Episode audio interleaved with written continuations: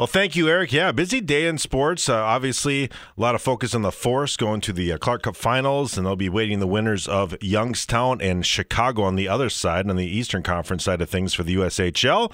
And Doug Simunic's number is going to be retired in early June. More details on that throughout the week. Uh, certainly, a lot of fun conversation about the uh, greatest manager in Redhawks history. There's no question about that. But let's focus a little Twins baseball. Dick Bremer with us a little early for the Twins wrap, brought to you by Jefferson Lines. Derek Hanson with you along with Jack Michaels and Brad Anderson. And uh, Dick, uh, let's talk a little bit about what's you know pretty much on everyone's mind right now. And you know the pitching has been pretty good for the Twins all season long, but really the hitting, the lack of run production, has really been a struggle for the club.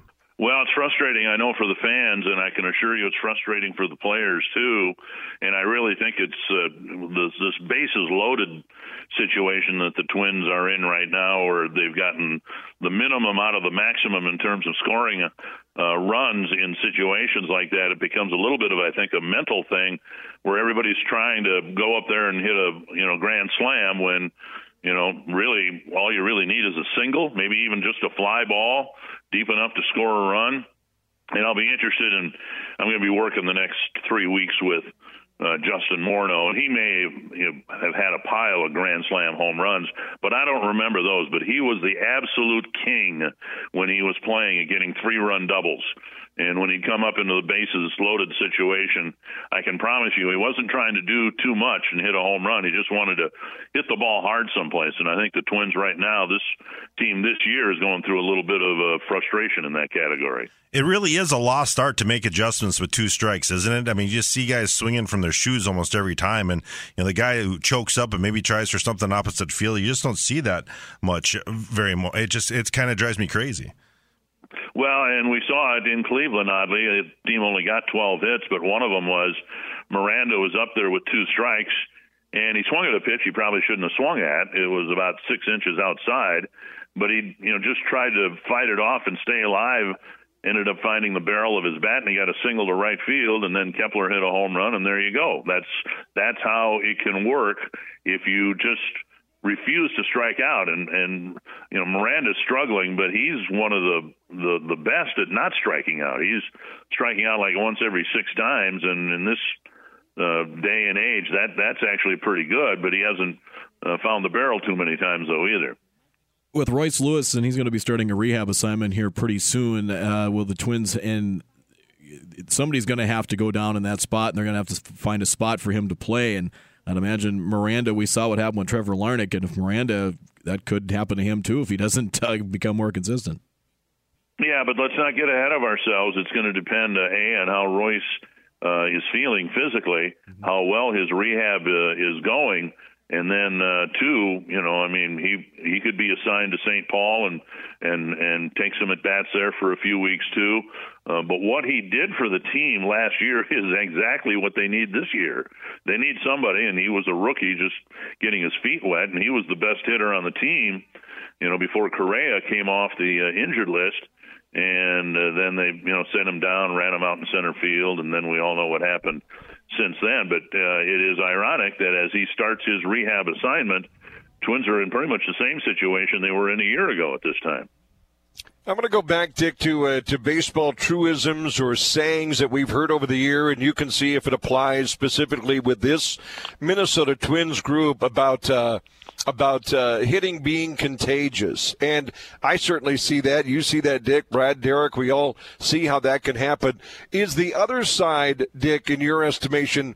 Can that be true too? And and I guess specifically, I guess let's shine the magnifying glass on this roster. Meaning, if it's not going, it dominoes and doesn't go for anybody. If it is going, who's that spark and can it go good on the other side? Talk about the old adage, hitting being contagious.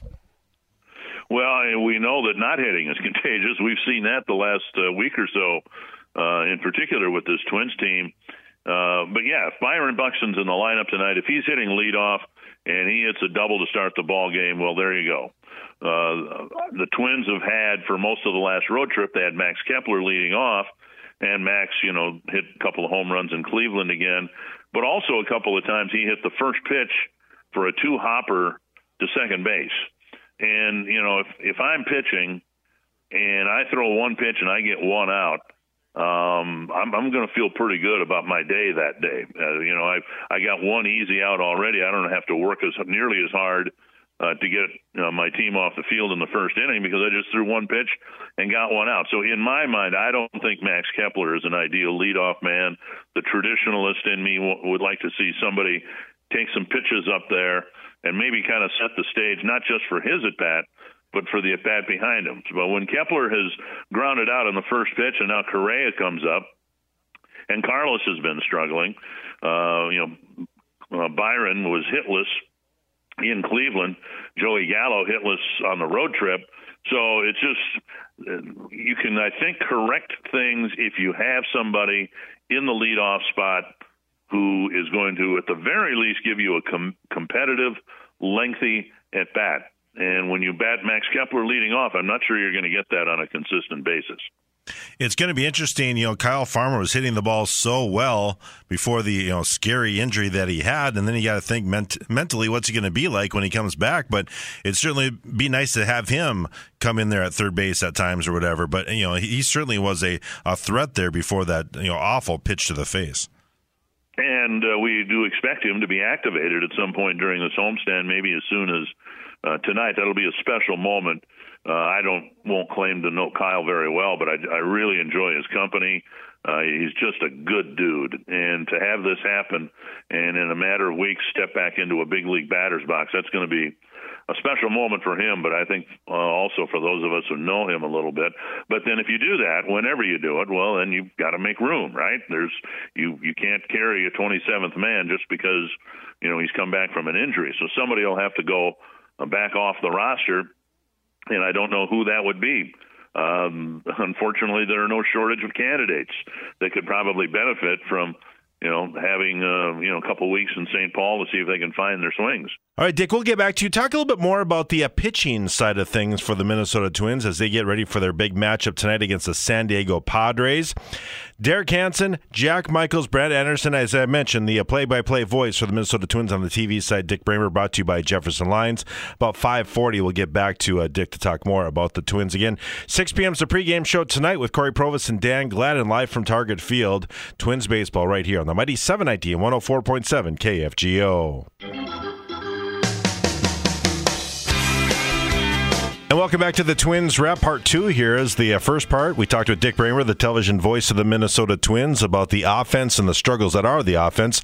Uh, Louis Varland going tonight and some big uh, pitching matchups coming up with some of the young guys. We'll get to that in just a bit. But uh, Brad Anderson, Derek Hanson, and Jack Michaels with you. Let's kind of go with that. Uh, no doubt this young man tonight, uh, he certainly has a, a big weight on his shoulders, doesn't he? Well, I don't think there's any question. Well, I know there isn't in my mind, but I don't think there should be a question in anybody's mind that this guy is going to be a fixture in the Twins rotation. Uh, he had the unfortunate uh, circumstance in his last start. He'd given up seven home runs, but they're all solo home runs, and then the White Sox hit one with a couple of men on base. But I think the key for him is to simply find a way uh, to keep the ball in the ballpark and, and tinker with his pitch mix a little bit. Um, but you know, I, I think he's got a bright future, and you know, he's got a tough assignment. This Padre lineup that he's going to be facing, you know, has some all stars and maybe future Hall of Famers in it. So it'll be a good test for him. But you know, one of the things to like, hey, he works quickly. Everybody has to now, but uh, I think it's in his nature to work quickly. Uh, but also, you know, who among us uh, has has seen a pitcher make two of his initial big league starts at Yankee Stadium and give the team a chance to win in each of those starts. So I don't think there's anything uh, or any doubt that you know he can handle pressure and all that. He just seems to be pretty confident in his ability to you know get big league uh, big league hitters out, and we'll uh, give him uh, the benefit of the doubt here in the hopes that he can give the Twins five or six good innings again tonight. Yeah, there's great matchups going on. You mentioned with uh, Michael Wacha versus uh, Varland tonight, and then you know you look at Lugo Lopez tomorrow, and then coming up on Thursday, Darvish and Ober. I mean, this is you know this is a very good baseball team that they're facing, the Padres, obviously, and a lot two of these young guys really have to step up for the Twins now. Yeah, and uh, the we'll see a lot of that now for the rest of this month because the Twins you know, are on the next road trip are going to take on the Angels. They're playing a really good baseball right now. The Dodgers are the Dodgers. Later on this month, they go to Houston.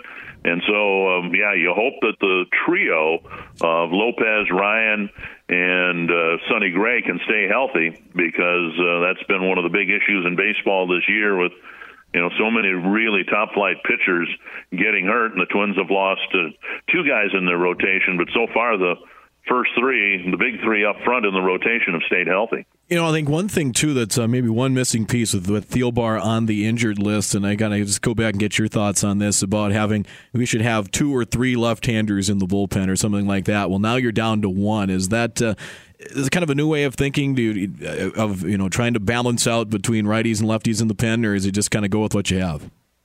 Yeah, and then it depends on how your right-handers uh, uh, can fare in uh, retiring left-handed batters too. And the Twins have a couple of them that are pretty good against lefties. So uh, I think that's what the thinking is right now.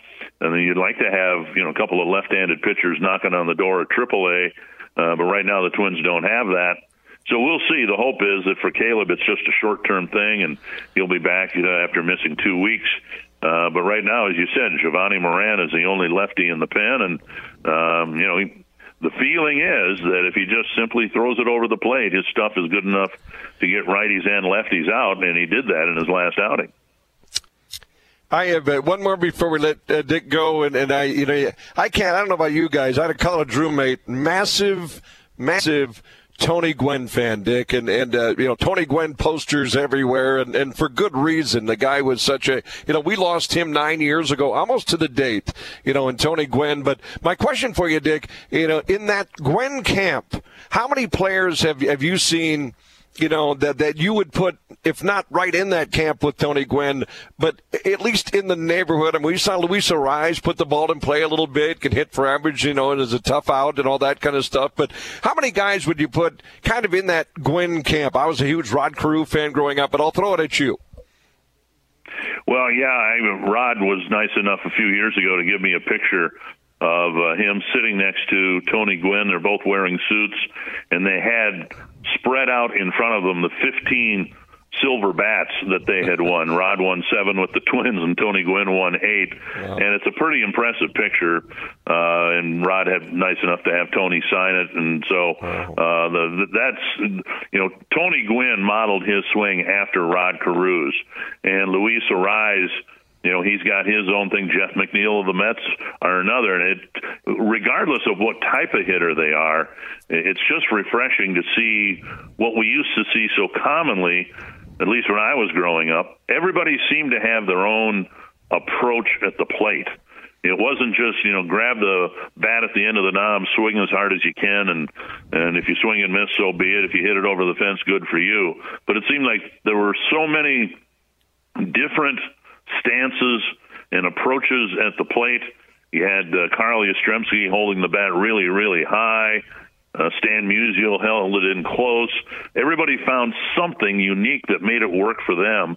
And uh, now it just seems like we've we've got a lot of hitters who are you know kind of cookie cutters in terms of having the same approach at the plate. And so it's it is nice to see somebody who's got a very unique approach like Luis Arraez, who what is hitting 430 or whatever it is now in the National League. Yeah, Dick, and I, I think, uh, well, we'll leave the conversation whether or not the Pablo Lopez trade was good or not uh, for another day. We'll we'll get to that uh, coming up down the road here. But, uh, Dick, thanks so much. Do appreciate it as always. We'll talk to you again next week. Uh, looking forward to it as always, and hopefully the Twins can uh, get a couple wins tonight and tomorrow night, and hopefully Thursday afternoon and we'll talk next week from Southern California. Sounds perfect. Yeah, because the uh, Twins will be at the uh, Los Angeles uh, Dodgers uh, a week from today. Dick Bremer, the television voice of the Minnesota Twins, brought to you by Jefferson Lines for the Twins wrap. Derek Hanson, Brad Anderson, Jack Michaels. Again tonight, the first of three against the Padres. Six o'clock's the pregame show. Six forty, the first pitch right here on the mighty seven ninety and one hundred four point seven KFGO.